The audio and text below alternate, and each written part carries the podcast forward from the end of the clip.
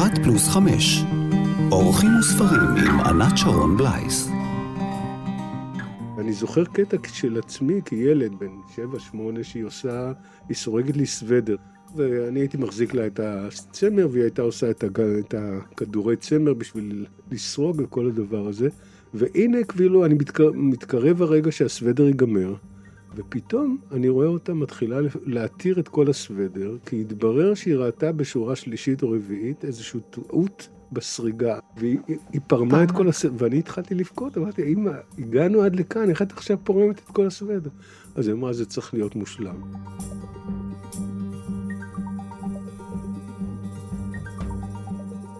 שלום לכם, מאזינות ומאזיני כאן תרבות. אורח באולפן עם חמישה ספרים אהובים, והיום נמצא איתי הפסל והצייר צבי לחמן. התערוכה פנים אל פנים, תערוכה מקיפה מיצירותיו, מוצגת בימים אלה במשכן לאומנות בעין חרוד, ולצידה ראה אור ספר חדש ובו שלל מאמרים על יצירתו, הכולל גם ראיון שעשתה עמו הלית ישורון. את התערוכה עצר יניב שפירא. התערוכה פנים אל פנים נפתחה לפני ה-7 באוקטובר, ויצירות רבות uh, של צבי לחמן, שעוסקות בכאב, בפרידה, בעקדה ובמיתוסים יהודיים, מקבלים עכשיו משמעות נוספת. את פניהם של הבאים למשכן מקבל הפסל פנים אל פנים, שני ראשי ברונזה גדולים שהחומר המצולק, כתב ידו של לחמן, נוכח בהם. שני הפנים אה, ניצבים על כאן ברזל במרחק האחד מהאחר ומביטים זה בזה. העבודה הזאת החלה מהרצון של לחמן לפסל את פניה של האם, אבל יצירתו הסופית קיבלה פנים אחרות ומשמעות חדשה. שלום צביקה לחמן. שלום. אני רוצה להתחיל איתך מכמה פסוקים בתנ"ך. הראשון קשור בעשרת הדיברות, ששם כתוב, לא תעשה לך פסל וכל תמונה, אשר בשמיים ממעל, ואשר בארץ מתחת, ואשר במים מתחת לארץ. Mm-hmm. הפסוק השני זה כשאלוהים ומשה, באחת מן השיחות שלהם, משה מתחנן לראות את פניו, ואלוהים אומר לו, לא תוכל לראות את פניי, כי לא יראני האדם וחי. והנה אתה מנסה לראות גם אנשים בפסלים שלך, ואנחנו תכף ניגע בזה, גם אנשים קרובים, ההורים שלך, אבא ואימא נמצאים שם, אבל נראה לי שגם מעבר לזה, שאתה אולי מנסה להציץ לאלוהים, למה שאסור לנו, צביקה. טוב, זו שאלה. אני חושב שהאלמנט הזה של ההסתר פנים שהתחלתי איתו הוא דבר מאוד מהותי עבורי. אני חושב שאני הרבה מאוד מדבר על זה, שאחת הקונפליקטים או הדילמות שלי, זה העובדה שאני פסל, ואני בתוך מסורת מערבית שהיא מסורת נוצרית. ומצד שני, ישנו את הדיבר שאת הזכרת אותו, ולמרות שאני לא אדם שחובש כיפה ואני לא דתי במובן החיצוני, אני חושב שבמובן העמוק הפנימי אני כן דתי, ואני חושב שבאמת השאלה איך מפרשים את הפסוק הזה. אני חושב שהשאלה אם הדבר הוא באמת עוסק בדבר הפנימי או בדבר החיצוני, ואני חושב שהאופן שאני פירשתי את זה, שלא תעשה לך פסל ומסכה, זה שלא תלך אל החוץ, שלא תלך לדבר הנגלה, אלא שתלך לדבר הנסתר. הדבר הנסתר, אני חושב שזה הדבר שכל אחד מאיתנו, גם אם הוא לא פסל, מנסה כל הזמן למצוא ביחס לחיים. כלומר, אני חושב שבחיים עצמם יש כאילו את הדבר הגלוי, את הדבר שאנחנו פוגשים אותו, את התכסית, את המעטפות. ואני חושב שכל אחד בדרכו ובכוחו מנסה להגיע לדבר שמתחת, או לרמה היותר עמוקה של הדברים. וככה אני כאילו לקחתי לעצמי את המקום הזה של אה, החיבור בין באמת מצד אחד מסורת מערבית, כי אני לא חושב שאפשר לעשות אומנות רק של הרגע, אלא mm-hmm. אומנות היא תמיד גם הליכה למה שהיה קודם, ויחד עם זה, אני כאילו באמת שואל שאלה לגבי חלק גדול מהתפיסות של, ה... של האומנות המערבית, וחלק מהאופן שבו אני שואל את השאלה זה בדיוק על הדבר הזה. ובוא נגיד באופן הכי רשמי, אם את לוקחת אדם דתי, אז בעיקרון ההתייחסות שלהם היא מאוד חיצונית, אבל הם אומרים שאם אתה מחסיר איזשהו איבר מתוך, הדו... מתוך מה שאתה עושה, אז אתה כאילו... זה כבר, בסדר. אתה כבר בסדר. אבל אני חושב שאני לא תופס את זה בצורה הזאת, אלא אני תופס את זה באמת בשאלה מה זה, מה זה אותו דבר שאנחנו קוראים לו קיום או היות, מה זה ההיות? כי אני חושב שההיות זה דבר מאוד משמעותי ביהדות, ואני חושב שכל מה שאני עושה זה בניסיון להבין מה זה ההיות, ואני חושב שכאילו כל מה שאני עושה הוא גם שבירה של הפסילים. אני הרבה פעמים מדבר כן. על זה שבסופו של דבר, אני מרגיש שאני עושה את המעשה של אברהם, את אותו דבר שהוא בעצם לקח את הסדנה של אביו ושבר את הפסילים. אתה שובר את הפסילים, אבל אתה עושה פסלים. כמעט אפשר לראות אותם מדברים גם בדרך שהם נראים, אולי קצת ננסה לתאר אותם אנחנו ברדיו. אה, פסלים שאתה מודלים עושה משעבה או מחמר, ואחר כך הם נוצקים אה, בברונזה, חלקם גדולים מאוד, חלקם קטנים. הפנים הם דבר מאוד דומיננטי אצלך, אבל אין איזה פנים חלקות, קלאסיות, הפנים ממש נוטפות, הכל מאוד גושי כזה, הרבה פעמים העיניים, אין עיניים, או שעין אחת עצומה, ובכל זאת הפסל מביט בך, גם בלי העיניים, ואתה מדבר על הנושא הזה, לעשות פסל ולנתץ פסילים. מה שמקבל אותנו בכניסה לתערוכה זה, זה אותו פסל פנים אל פנים. אתה מנסה לפסל את אימא שלך. Mm-hmm. הוא מנסה, mm-hmm. הוא מנסה, הוא מנסה, mm-hmm. הוא מנסה, mm-hmm. ובסוף הצלחת? השאלה אם אנחנו יכולים להגיע להוויה, למהות עצמה, זאת שאלה מאוד מאוד קשה. והשאלה כאילו אם אנחנו מנסים להגיע למהות, אם אנחנו לא חוטאים בלעשות פסיל באמת, או לעשות כאילו אותו דבר שאני כאילו אומר שאני רוצה לשבור אותו. אז אני אומר, אם אנחנו לוקחים את המילה פנים, יש בה את הפנים. כלומר, כן. בסופו של דבר, יש בה את אותו דבר שאנחנו לא יכולים להגיע אליו, ויותר מזה, אם אנחנו נחשוב על זה, הדבר הכי מרגש בפנים, הרבה פעמים זה המבט. המבט זה לא, זה לא, לא האיבר, אלא אותו דבר, אותו האנרגיה שקורית כן. בינך לבין הדבר. המבט אינו העין. נכון. אבל... והשאלה באמת איך אפשר לפסל מבט, זאת שאלה מאוד מאוד קשה, ובדרך כלל ציור יותר, קל, יותר קל לעשות את זה. איך אפשר לפסל אימא? אז המבט הזה פה בין שני הראשים, שני הפנים שפונים זה לזה, שזאת אימא שלך, אבל בעצם זה גם אתה. כן. והשם של התערוכה הזכירו לי את השיר של המשורר אבות ישורון, שאני יודעת שאתה מאוד מאוד אוהב אותו. נכון, וגם התכוונתי לסיים בהקראה של השיר הזה. אז נסיים, נחזור עליו שוב. אוקיי. היו לי פנים יפים אל פניי, היו לי פנים אל פנים לי, פה אל פה, הגה אל הגה. ואני שוב רואה בעיני רוחי ככה את הפנים שמסתכלות אלה באלה, הבן והאם, יש לך גם עבודה שדומה, שמוקדמת יותר, שאתה מול אביך, שם אתם יושבים על כיסאות, אתה מול אביך, ואתה בעצם יולד, יולד אותם כיוצר, אתה יולד את אבא ואימא. נכון, זה, או בוא נגיד זה דו צדדי, אני יולד אותם והם יולדים אותי. כלומר, חלק כן. מהדבר פה זה בעצם מי כאן הנולד ומי המוליד, היא חלק מהשאלה. אבל אם אנחנו רגע נחזור לפסל הזה פנים אל פנים שהזכרת אותו, והוא נורא חשוב עבורי, הוא באמת מבטא חלק גדול מאותו, מאותה דילמה שדיברתי עליה, כי בעצם מה שקרה זה שאמי עברה מן העולם בשעה שאני פתחתי את הארוחה בניו יורק, ולא רצו לגלות לי את זה, לא רצו לספר לי את זה, וזה התגלה לי רק יום אחרי זה, וכשהגעתי לארץ היא כבר לא הייתה במצב קוגנטיבי שיכולתי בכלל ליצור את הקשר. ובאיזשהו אופן זה רדף אחריי כל הזמן שבעצם לא, לא נפרדתי ממנה. אבל לא יכולתי להגיע לשם, ולקח לי איזה 25 שנה של עיכול פנימי והטמעה של הדבר הזה למקום שניסיתי כאילו להיפרד מהפנים של אימא שלי, וניסיתי כאילו לפסל את הפנים, אבל לא ניסיתי לפסל אותם כפשוטם במובן של לקחת צילומים כן, ולפסל אותם. כן, זה לא להעתיק, להעתיק. כן. זה הפנים הזה, כמו שאתה מתכוון בדיוק, אליו. בדיוק, זה כאילו, זה מתקשר עם, עם מה שבארט מדבר עליו, על העניין הזה ש... שהוא מחפש כאילו איזשהו אחרי מות אמו, דיוקן צילום של אימא שלו, והוא לא מצליח למצוא שום צילום, ופתאום הוא מוצא צילום מהגיל שלה שהיא הייתה בת חמש, שהוא בכלל לא הכיר אותה, ופתאום בצילום הזה הוא מרגיש את אימא שלו. זאת אימא שלי, המהות. כן. רולן בארט, הפילוסוף הגדול של הצילום. וזה הצילום, אגב, צביקה, היחיד שאין בספר. זה ספר כן. שבו יש מסות יפהפיות על תצלומים, והתצלום שהוא המהות של אימא שלו, כשהיא ילדה, הוא בכלל לא קיים, הוא קיים רק בדמיון שלנו.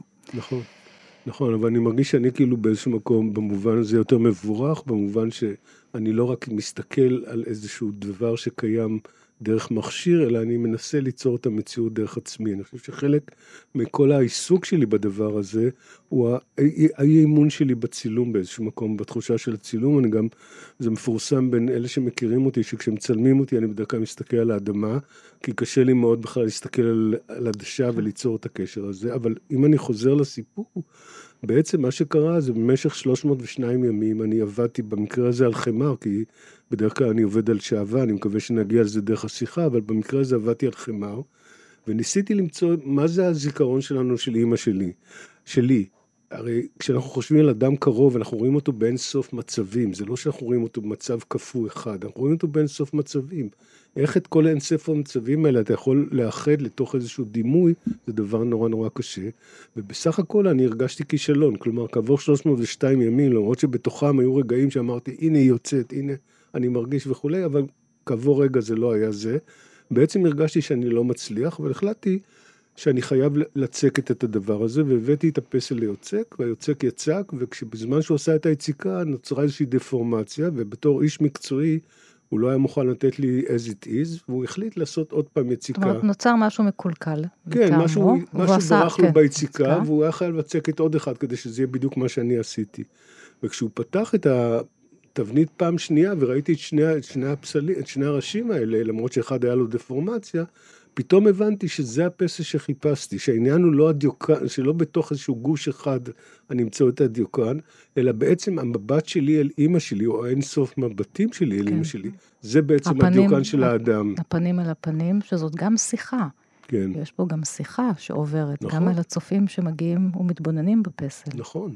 נכון, זה גם שיחה וגם הקורה עצמה, כן. היא גם משדרת איזשהו סוג מסוים של... הקורה שעליה מונחים שני כן, הראשים. כן, קורת מתכת שעליה יש איזשהו סימני מור שעוסקים בעצם ב, בשיחה הבלתי, שלא שומעים אותה, שיחה שתוקה. אני נשארת עם אימא. כן. יש עבודה חדשה. כן. ששמה מה לא ראינו. כן. זו סדרת פסלים. היא מתחילה באישה שיושבת ומגלגלת קישור, כמו מין טובה כזאת אלת גורל כזאת שטובה את החיים. כן.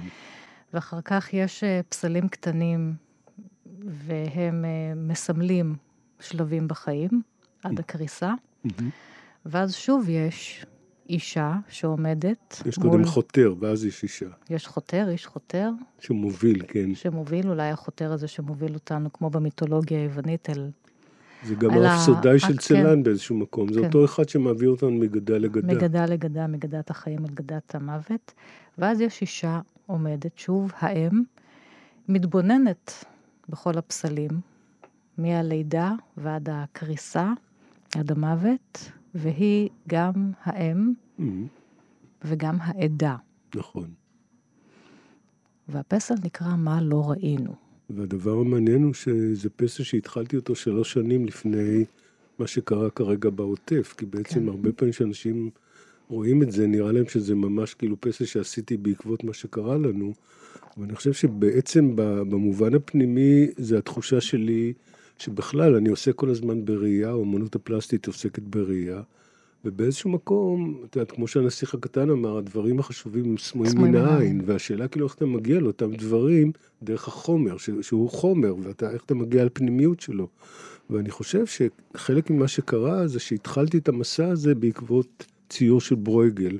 משל העברים. כן, כן. מ-1568, שזה בעצם ציור שיש בו גם מסר דתי שמדבר על העיוורון בזה שאתה מתרחק מהכנסייה, מהדת, כי רואים את הכנסייה בירכתיים, ואת המסע של העיוורים, כאשר בעצם המדריך או זה שמוביל אותם, הוא כבר בתהום, ואחרים כן. לא רואים את זה, ולמעשה מה שקרה לו יקרה להם. וזה כאילו איזושהי אמירה של ברויגל עלינו, על החיים וכל זה. אני כאילו הרגשתי שעבורי, הדבר שלא התחברתי, זאת אומרת, אני חושב שזה ציור מדהים, הדבר שלא התחברתי איתו, היא בתחושה הזאת שאני מרגיש שהעיוורון שלנו זה המעגל. כלומר, אני חושב שחלק ממה שקורה לנו, זה שאנחנו לא הולכים באופן לינארי מנקודה לנקודה, אלא אנחנו מסתובבים במעגלים, והסיבוב במעגל נותן לנו תחושה כל הזמן שאנחנו רואים נוף חדש, חיים חדשים, דברים חדשים. למה אתה מתכוון אנחנו מסתובבים במעגל? אנחנו הישראלים, המדינה? לא, אני חושב שהאדם, האדם, זה גורל האדם, שהוא מסתובב בעצם במעגל, שזה לא שהוא הולך קדימה לתוך איזושהי מטרה, אלא בעצם הוא מסתובב במעגל.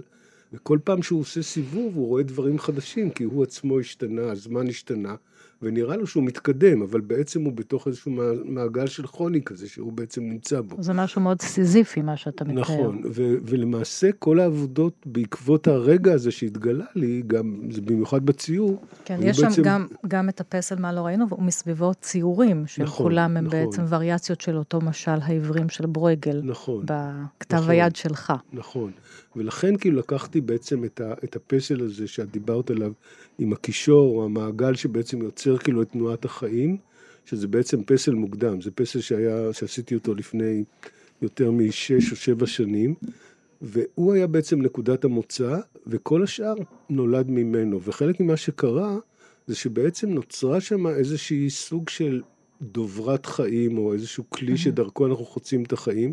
וכמו שאת אומרת, בסוף הדבר הזה ישנה את העדה האחרונה, שהיא שוב איזושהי מוטציה של הדמות של האם בהתחלה, שהיא במובן מסוים מסובבת את כל הדבר הזה לנקודת מה ההתחלה. זאת העדות בשבילך? כי גם אתה כאומן, אתה כן. בסוף מעיד. היצירה שלך היא אומנות והיא עדות בעת ובעונה אחת. נכון.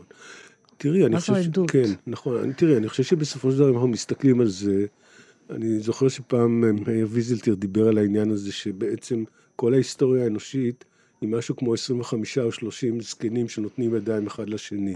בסופו של דבר, כל התרבות שאנחנו מכירים היא סוג של עדות, כי אנחנו בעצם לא היינו שם. כן. וכאילו, אנחנו יודעים את זה מרשומון או מדברים כאלה. כלומר, השאלה מה היה שם לעומת איך אנחנו, איך הדבר מועבר אלינו, אני חושב שזה המהות של כל האומנות, אבל זה אולי גם המהות בכלל של התרבות. כלומר, אדם הולך בדרך, קורא לו משהו והוא מספר עליו. הרבה פעמים הסיפור שלו על הדבר והדבר שהיה שם הם לאו דווקא אותו דבר, אלא זה איך הוא תפס את זה. אז אני חושב שהאלמנט של העדות, הוא בסופו של דבר ההבנה שהאומנות היא בסופו של דבר, למרות שהיא מנסה לעסוק בפעולה, ואומנות, ופיסול ניסה לעסוק בפעולה, כי כל העניין של השתנות ופעולה זה מאוד מאוד חשוב, בסופו של דבר מה שעובר אלינו זה רק העדות. ופסלים הם כמובן דבר סטטי, אבל שוב, העבודה עם החומר שלך, אנחנו גם תכף אה, ניגע בפסל אחר שמאוד חשוב לך, ג'קומטי. הפסלים, הברזל, הברונזה נוטפת. יש שם איזושהי תנועה, משהו שם מבקש אה, לחרוג מתוך, ה, מתוך הפסל עצמו. אני רוצה אולי, דרך הנושא הזה של הראייה והעיוורון, להתחיל כבר לדבר על הספרים שבחרת, על החמישה שלך, כי הם קשורים כן. לתערוכה.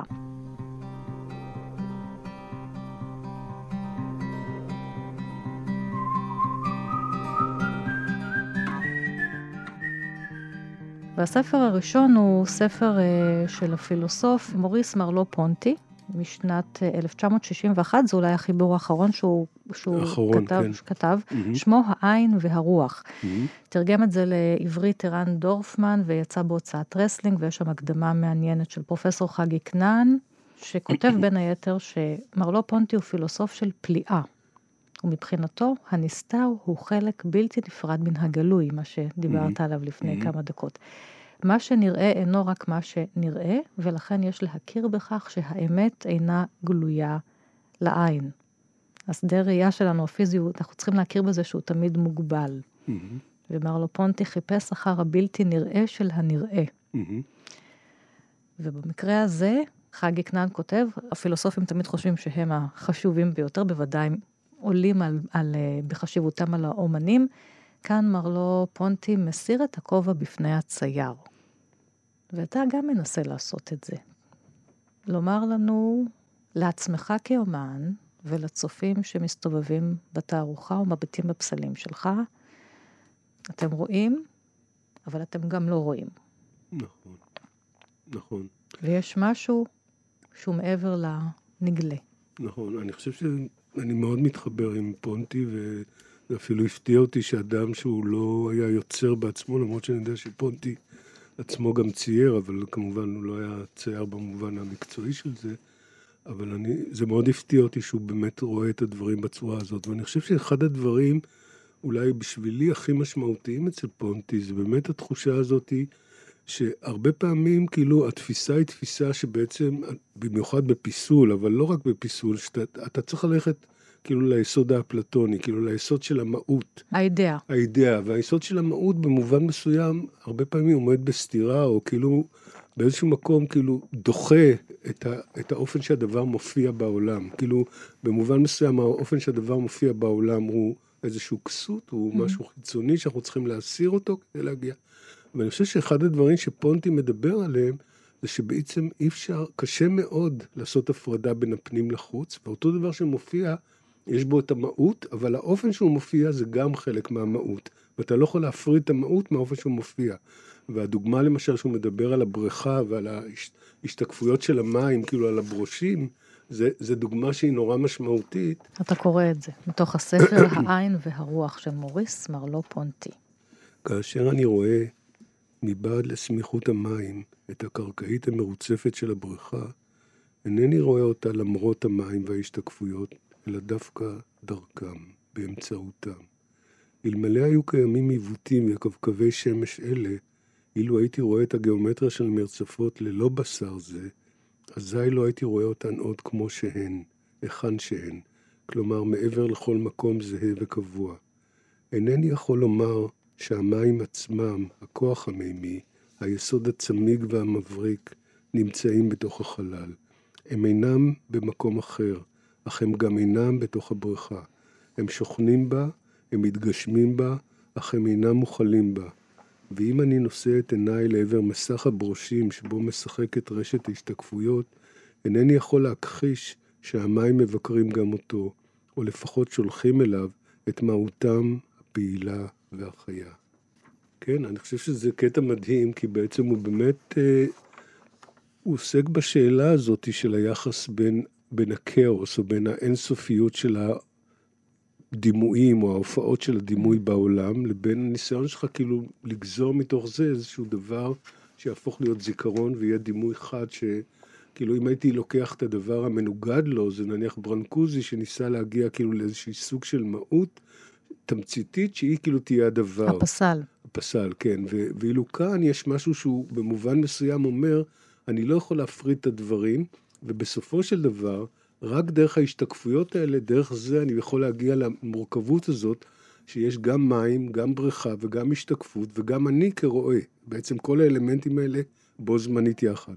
ואני באמת חושב שאם חוזרים לשאלה שלך, כאילו, על זה שאני עושה פנים, ואני כאילו רוצה להכניס לכאן גם את לוינס, בעצם אני חושב שגם לוינס מדבר על העניין הזה שבעצם הדבר היחיד שאי אפשר לראות אותו זה את הפנים. כי בעצם ברגע שאתה עוסק במבט, אתה מסתכל, נראה שאני כרגע מסתכל עליך, אני רואה את העיניים, אני לא רואה את הפנים. עכשיו, כשאני בא לצייר, נראה שתלמיד בא לצייר פנים, אז הוא מתחיל לצייר את השערות, את האוזניים, את העוז, מלמדים אותו חלוקות, וכל, אבל זה לא מה שאנחנו רואים. כלומר, ישנו פער מאוד גדול בין החוויה שלנו, של מה אנחנו רואים, לבין החוויה של איך אנחנו יכולים לבטא את זה.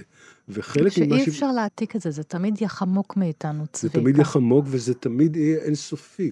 ופה כאילו חלק מהדילמה שלך כ- כ- כ- כצייר או כפסל. אז אתה מתעצבן בסטודיו? אתה שובר?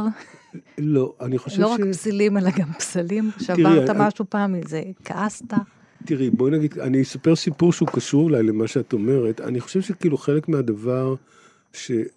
שכן מוביל או שכן כאילו מלווה אותי זה היחס בין כישלון להצלחה, כמו שדיברתי על העניין הזה של פנים אל פנים, שדיברתי על זה שהרגשתי שאני לא מצליח, אבל בכל אופן יצקתי את זה. גם הראש הראשון שיצקתי בא מאותו מקום, כלומר עזבתי, זה, אני הייתי ארכיטקט, נסעתי לארה"ב, הייתי בסטודיו סקול, ואחרי שסיימתי את הסטודיו סקול, יצאתי לסטודיו פרטי, זאת אומרת סטודיו משלי בניו יורק.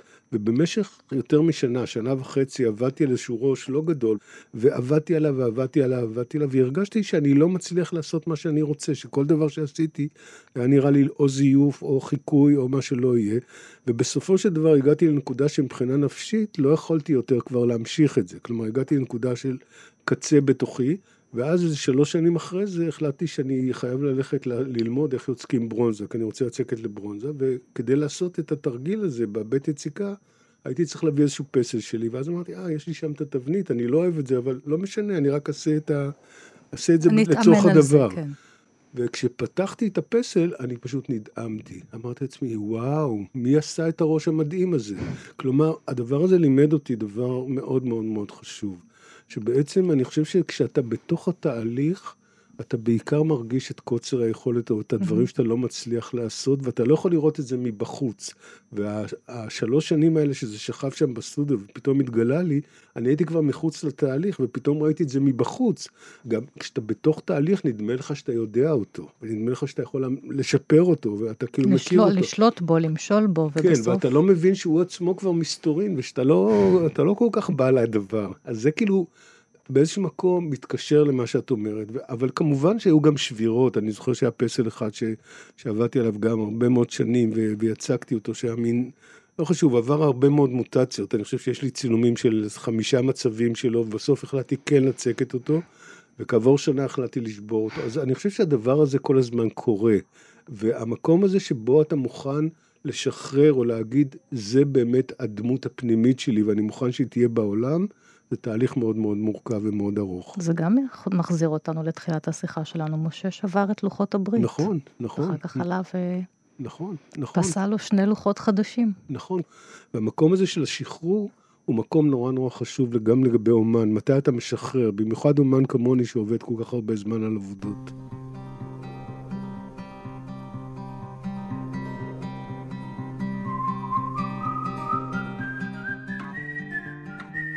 מאזינות ומאזיני כאן תרבות, האורח שלי היום הוא הפסל והצייר צביקה לחמן. התערוכה פנים אל פנים, תערוכה מקיפה מיצירותיו, מוצגת אה, בימים אלה במשכן לאומנות בן חרוד, וספר חדש ובו שלל מאמרים על יצירתו ראה אור לצד התערוכה. מה ההבדל בין פסל לצייר? כי אתה גם וגם. שאלה קשה. תראי, אני חושב שבמובן מסוים אין הבדל, כי אני חושב ששניהם בעצם מנסים בחומרים שונים ליצור חיים. אז במובן של ליצור חיים, אני חושב שזה, אין ביניהם, בשניהם כאילו, זה סוג אחר של יצירה, אבל בשניהם כאילו אתה מנסה ליצור חיים. אני חושב שכפסל, חלק מהדבר שקורה, זה שהאינסופיות של המבטים, כי בעצם אתה עובד על פסל ואתה זז מטר, או אפילו פחות ממטר, עשרה סנטימטר, ופתאום כשאתה רואה אותו מעשרה סנטימטר ליד, זה פתאום לא עובד. מה שנראה לך בסדר, קצת בצד זה לא עובד.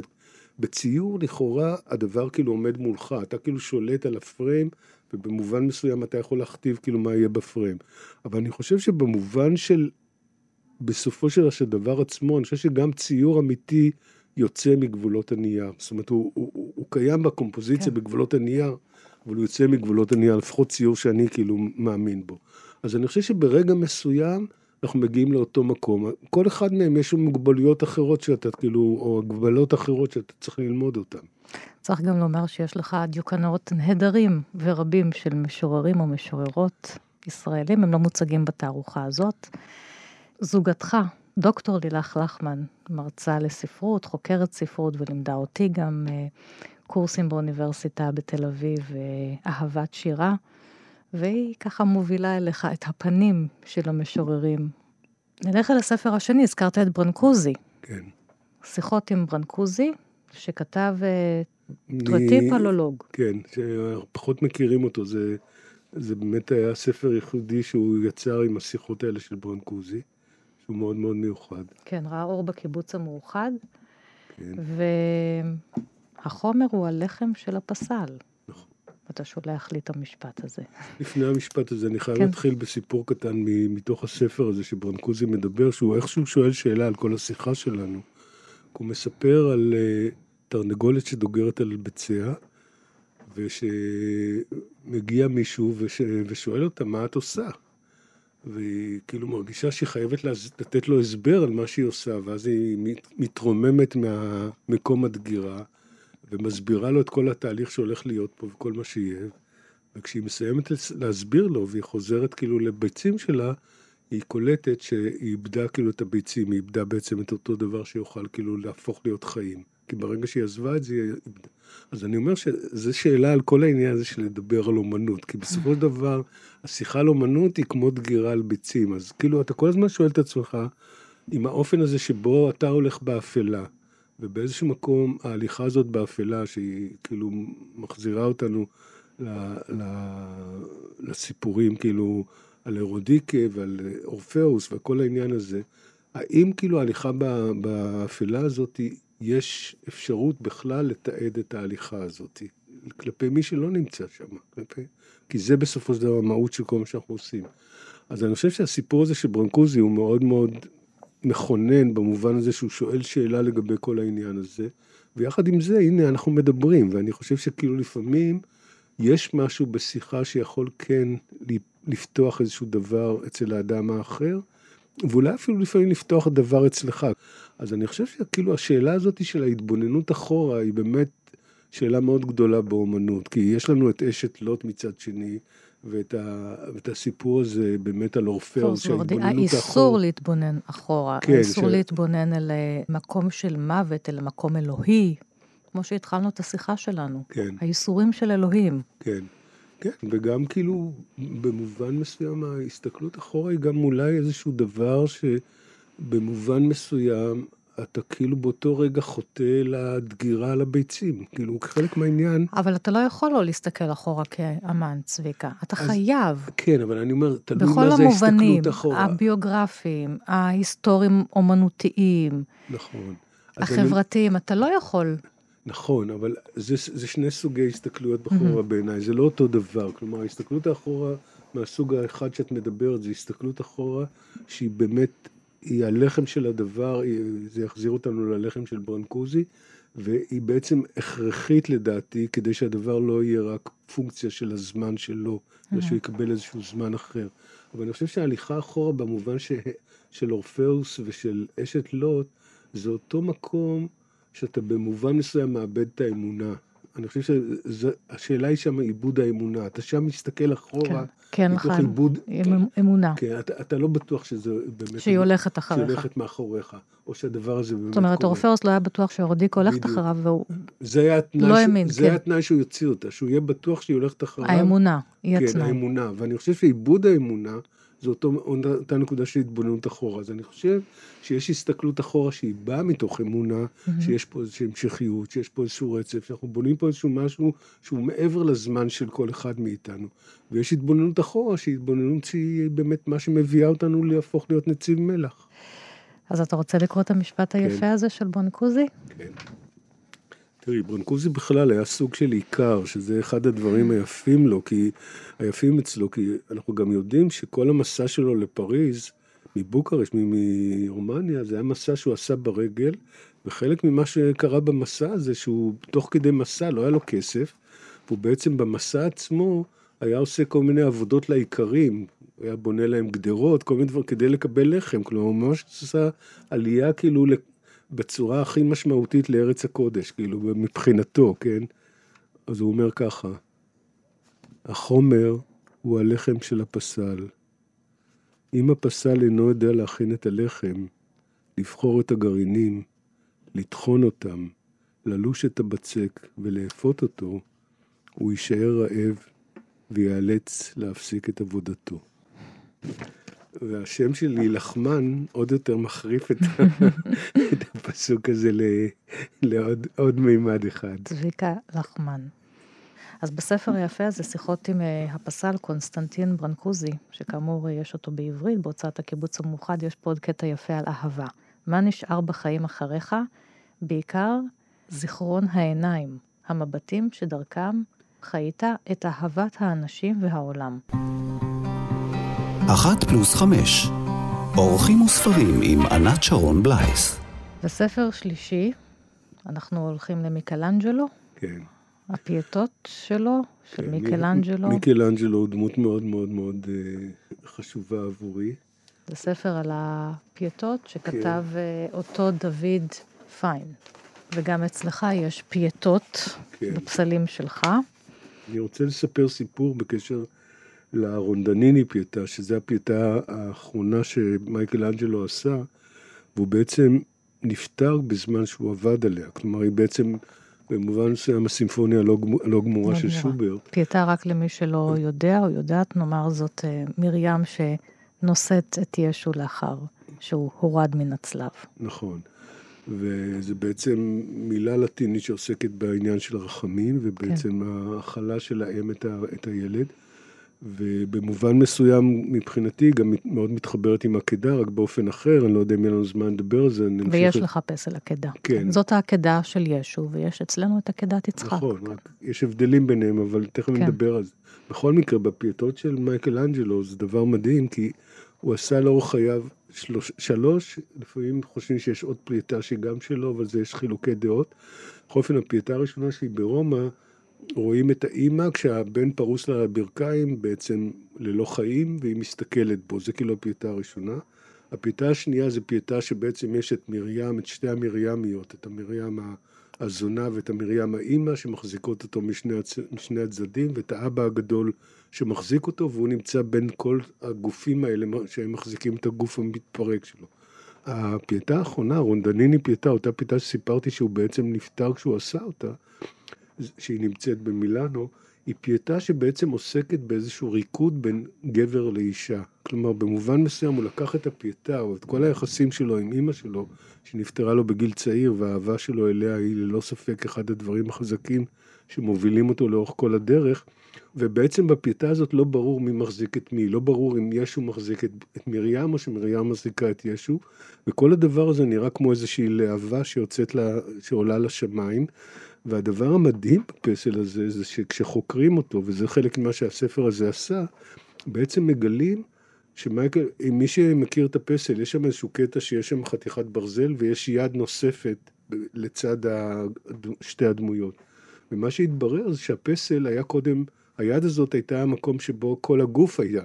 וברגע מסוים מייקל אנג'לו הרגיש שהוא יכול ללכת יותר רחוק. תחשבו, אדם בסוף שנות ה-80 שלו, חוצב באבן, שזה mm-hmm. מדהים, והוא הגיע, ולפי היד שנשארה, אנחנו מבינים שהוא הגיע כבר לפיניש, הוא הגיע כבר למצב שהדימוי היה ברור לו, ובאותו רגע הוא הרגיש שזה לא מספיק, והוא שבר את זה, ויצר דימוי עוד יותר קטגורי, עוד יותר כאילו extreme-י, ובסופו של דבר, אחד הדברים שהספר הזה מראה זה שהיו שלושה מצבים של הפסל הזה.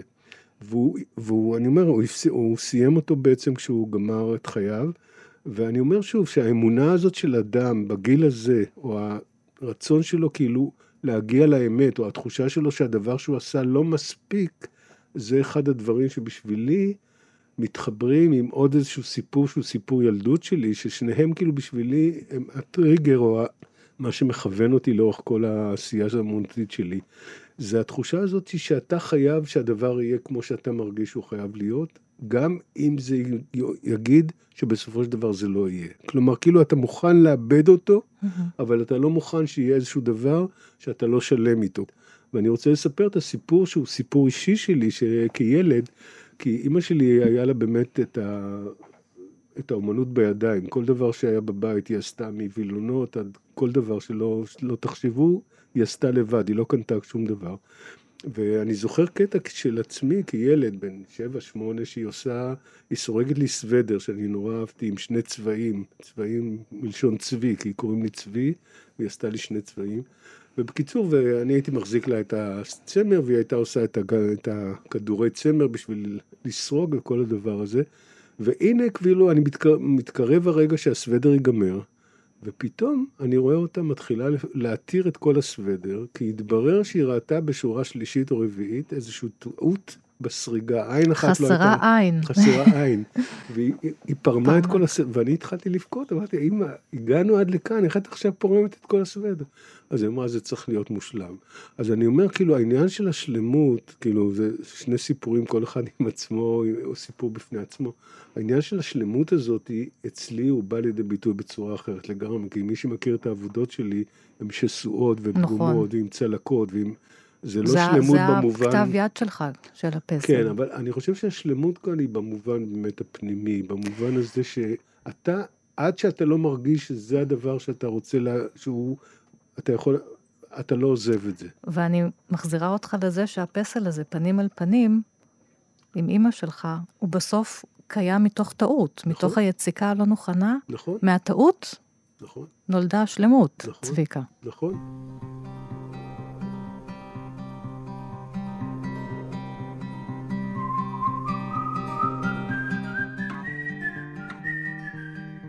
ואנחנו, צביקה, עם הספר הרביעי, אז עכשיו ג'קומטי. כן.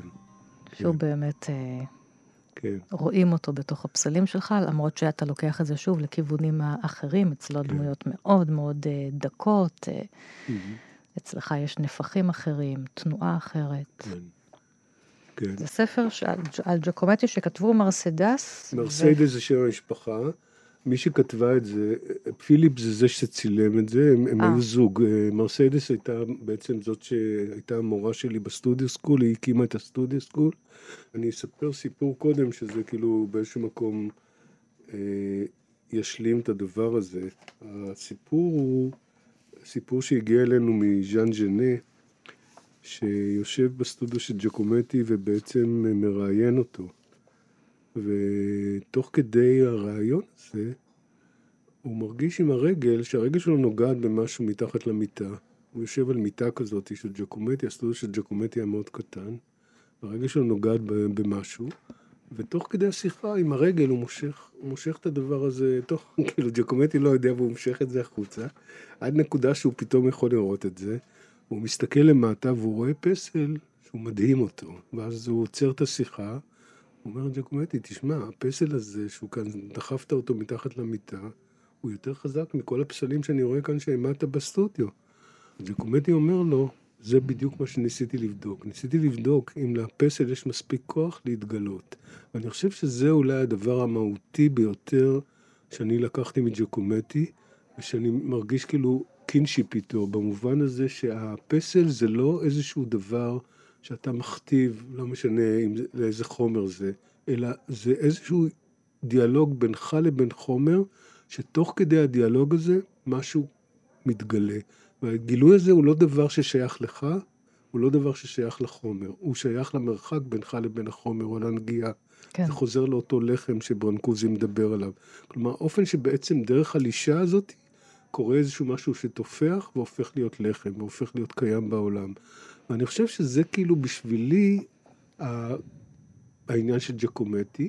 אני חושב שהדבר הנוסף שג'קומטי מאוד מאוד קיים, זה קיים בו, ואני מרגיש גם שקיים בי באיזשהו מקום, זה, זה יצר הרס מסוים, במובן הזה שאנחנו יודעים שאם דייגו לא היה בסביבה, דייגו היה אחיו של ג'קומטי, הם חיו יחד באותו מרחב, ואנחנו יודעים שהרבה פעמים כשג'קומטי יצא לקפה, לשתות קפה באמצע הלילה או משהו כזה, דייגו היה מנצל את ההזדמנות ויוצק חלק מהפסלים שג'קומטי עשה. כי באשר לג'קומטי, הוא כאילו אמר שכל החיים יכול היה לעשות את אותו פסל וכל הזמן להמשיך לשנות אותו. כי חלק מהדבר זה שאתה באמת רוצה להגיע למקום הזה של פיגמליון, שהדבר יהפוך להיות חי, כן. שהוא לא יהפוך להיות פסל, שהוא יהפוך להיות חיים. האגדה המיתולוגית של כן, פיגמליון, ה- שהפסל, ה- האישה הפכה להיות... אה, כן, ש- שגם גם בהגדה הזאת יש את העניין הזה של, השביר, של הדבר הפגום, נכון? כי בעצם הפסל הופך, חוזר לחיים ברגע שהוא זורק את האזמל, והאזמל הזה שובר חלק ממנו, מהפסל, ובאותו רגע היא הופכת לאישה, לאותו דבר שהוא רצה שיקרה. אז אני חושב שכל המסע הזה של כולנו, בתוך הדבר הזה, כדי ליצור חיים, ובסופו של דבר אנחנו עובדים עם חומרים שהם... אנחנו לא, אנחנו לא יכולים ליצור את החיים במובן של חיים, אבל אנחנו חייבים למצוא דרך ליצור את החיים בדרך אחרת. ואני חושב שהדרך האחרת היא אותו דבר שלפעמים נותן לנו כוח לחיים של העולם. The adventure, the great adventure, ג'קומטי אומר, is to see something unknown appear. surge force each day in the same face. It is greater than all the trips around the world. ההרפתקה הגדולה, האמיתית, היא לראות משהו שאינו מוכר, אינו ידוע, מופיע, איזה מין כוח מתפרץ כזה, בכל יום, באותם פנים. והדבר הזה גדול יותר מכל הטיולים או ההרפתקאות ברחבי העולם. צביקה לחמן, הפסל והצייר כאן איתי באולפן, ואנחנו חותמים את השיחה שלנו עם הספר החמישי, נחתום עם יצירת מופת. הסיפור, יצירת המופת הנעלמה של בלזק, שנמצא בספר שיש בו כמה סיפורים שלו, והוא סיפור יפהפה. שבו בלזק אה, גם כותב על אה, ציירים, יש פה שלושה ציירים, אה, כן. אחד אולי הוא פרי דמיונו, אבל אחרים פוסן פה, אחרים כן. צעירים שקיימים. כן. והוא מגיע לאיזשהו סטודיו, אותו צייר, ומגיע לשם גם צייר לבקר חבר שלו, ומגיע לשם גם צייר צעיר, ומתקיימת שם שיחה בין השלושה, מה זה לצייר, האם זה להעתיק את, ה, את המודל כמו שהיא, או שוב, איך אתה רואה מה שמעבר לאישה שניצבת ממך, איך אתה כן. יוצר חיים. כן. כותב את זה, ייעודה של האומנות אינו להעתיק את הטבע, אלא להביעו. כן. אינך חקיין עלוב, אלא משורר. עלינו ללכוד את הרוח, את הנפש ואת הכרת פניהם של העצמים ושל היצורים החיים. זה גם מה שאתה מבקש כן. לעשות. הסיפור מורכב בעצם מארבע דמויות. הדמות אה, של הצייר פרנהאופר, שהוא הצייר ה master הגדול. כן. יש את פורבוס, שהוא החבר שלו, שהוא גם צייר, כאילו מבוגר, ויש את פוסן, שהוא הצייר הצעיר. צעיר. ויש את האהובה של פוסן, שהיא במובן מסוים, כאילו הופכת להיות כאן טריגר לכל הדבר הזה.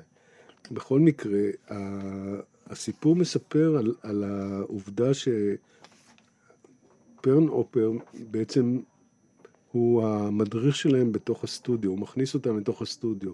ובכל אחד מהחדרים של הסטודיו, פוסנה, הצייר הצעיר, עוד יותר מתלהב, עוד יותר, הוא, הוא פשוט לא מאמין, הוא מעריץ את הציורים, הוא מעריץ את מה שקיים שם.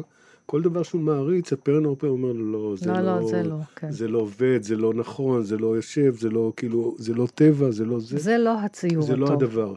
ובסופו של דבר, הוא, הם רוצים לראות מה זה היצירה שהוא כרגע עובד עליה, מה זה היצירה שהוא מדבר על זה שהוא... יצירת המופת, כן. כן, של עשר שנים הוא עובד עליה. אני לא רוצה לקרוא לה מופת, אבל היצירה של עשר שנים הוא עובד עליה.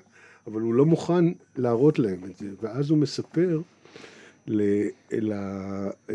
לפורבוס, שזה הצייר שהביא את פוסל, את הצייר הצעיר, הוא מספר לו שיש קטע אחד שהוא עוד צריך לעבוד ממודל. ושהוא רוצה לנסוע למצוא את המודל האידיאלי בשביל הקטע הזה. ואז הפורבוס הזה משכנע את פוסן שבעצם יביא את אהובתו שהיא תהיה המודל לפרן אופר. ובמובן מסוים יש פה גם עניין של בגידה, כי היא מרגישה שעצם זה שהוא מוכן לתת אותה כמודל, באותו רגע הוא כאילו, הוא מאבד את האהבה שלה, או היא מאבדת את האהבה בכל מקרה, התשוקה שלו ל... לראות את היצירה יותר גדולה מזה, והוא בכל אופן מביא אותה לסטודיו. מוכן לתת את האישה כן. שאיתו כמודל. ובסופו של דבר, כאילו, באמת, כתוצאה מזה שהוא אה, מצייר אותה, הוא מוכן ברגע מסוים לפתוח את המסך ולהראות להם את היצירה. וכשהם רואים את היצירה, הם בעצם לא רואים כלום. כלומר, בעצם הם רואים בד שיש עליו המון המון צבעים. בתחתית הבד יש איזשהו... פיסת רגל, כף רגל מבצבצת. כף רגל או משהו כזה. וזה כאילו באיזשהו מקום חיבור גם עם בגדי המלך החדשים באיזושהי נכון. צורה. ו, ובמובן מסוים, ברגע הראשון, הוא כועס עליהם, הוא אומר להם, אתם לא רואים את זה, כי אתם בעצם עיוורים וכולי וכולי וכולי. אבל ברגע אחרי זה, הוא קולט שבעצם קרה פה איזשהו דבר, שמתוך הדמיון שלו, מתוך הרצון שלו להגיע לדבר שהוא לא נראה, הוא בסופו של דבר מחק את כל מה שהוא עשה. ובסופו של דבר בעולם הדבר הזה לא מתקיים, זה מתקיים רק בדמיון שלו. והסוף של הסיפור הוא, טרגי כי הוא בעצם בסופו של דבר מתאבד. אבל אני חושב שכאילו מה שבלזק שואל אותנו זה מה זה בכלל העניין הזה של להגיע לשלמות או ליצירת המופת. ובסופו של דבר אני חושב שכאילו המקום הזה באמת שאתה מנסה ללכת למקום רחוק שהוא אף אחד לא היה בו, הוא משאיר אותך במקום שהשאלה אם המקום הזה יכול להתקיים, והשאלה כאילו אם התשלום הזה של ללכת מעבר הוא לא תשלום בעצם שאתה מאבד את הקנה מידה האנושי, וכתוצאה מזה אתה בסופו של דבר מגיע למשהו שאולי הוא אילוזיה, שהוא קיים אצלך, אבל הוא בסופו של דבר לא קיים בעולם. תקרא זה... קצת מן הסיפור הזה, הוא כל כך יפה. פורבוס טפח על שכמו של הזקן ופנה אל פוסן. אתה יודע שאנחנו חושבים אותו לצייר בחסד עליון, אמר. יותר משהוא צייר ומשורר, השיב פוסן במלוא הרצינות. כאן, השיב פורבוס ונגע בבד, בא קיצה של האומנות שלנו עלי אדמות. ומכאן היא טובת במורמים, אמר פוסן. כה רבים העינוגים על פיסת הבד הזאת, קרא פורבוס. הזקן, השקוע בהזיותיו, לא הקשיב להם, וחייך על האישה הדמיונית שעל הבד, אלא שבמוקדם או במאוחר יווכח לדעת שאין כלום על הבת שלו, קרא פוסן. אין כלום על הבת שלי, אמר פנאופר, והסתכל בשני הצערים ובתמונתו המדומה לסירוגין. ראה מה עוללת, השיב פורבוס לפוסן. הזקן לפת בכוח את זרועו של הצעיר ואמר לו, אינך רואה דבר, בור ועם ארץ שכמוך, רוצח בן בליה על הומו, לשם מה עלית לכאן? פורבוס יקירי, הוסיף ופנה אל הצייר, האם גם אתה מהתל בי? ענה לי, ידידך אני, דבר, האם השחטתי את ציורי? פורבוס הנבוך לא העז לומר מילה, אבל משראה את הדאגה המרה שהצטיירה על פניו הלבנים של הזקן, הצביע על הבד ואמר, ראה, פרן אופר, התבונן בציור זמן מה, ורגליו כשלו. כלום, כלום. ואני עבדתי עשר שנים תמימות. הוא ישב ובכה. איך אנחנו סוגרים עם הספר הזה? בחזרה אל העבודות שלך, צביקה? תראי, בואי נגיד שבכי זה דבר שהוא קיים הרבה אצלי. אה, וממנו אפשר לחזור לעבודות שלי, אבל אני חושב שבאיזשהו מקום, אולי כאילו נסיים באיזשהו דבר שהוא קשור ב, במשהו שאני סיימתי את הרעיון שלי עם אלית. אלית ישורון, שמופיע בספר שלך. שאלה אותי בסוף, למה משמשת האומנות בעיניך? מה נותר לאמן בן זמננו לעשות? לעבוד. תנו לי נקודת משען ואזיז את העולם. דילמה יומיומית. להפשיט את המעטפת של העולם, שבה הסחורה מתווכת במדימויים, להביט במצולת התופת ולתעד את צורות ההישרדות, שהן צורות העמידה של האדם. השאלה היא איך להפוך ניסיון פנימי, חשוך ככל שיהיה, כך שיופיע כניצוץ עבור אדם אחר. ותקרא את השיר של אבות ישורון? כן, פניך אל פניי. היו לי פניך יפים אל פניי. היו לי פנים אל פנים לי. פה אל פה. הגה אל הגה. יולי 1991. אז אנחנו פה מסיימים את שיחת הפנים אל פנים שלנו. תודה רבה לך, הפסל והצייר צביקה לחמן, שבאת לכאן עם הספרים האהובים. התערוכה פנים אל פנים במשכן לאומנות. עד מרץ. בעין חרוד, ולצידה הספר פנים אל פנים, שיש בו שלל מאמרים על היצירות שלך. כל תוכניות אחת פלוס חמש תמיד זמינות לכם, מאזינות ומאזיני כאן תרבות בעמוד ההסכתים שלנו, עוד פרטים בדף הפייסבוק. תודה לכם ולהתראות. ותודה לך, ענת. היה לי לעונג.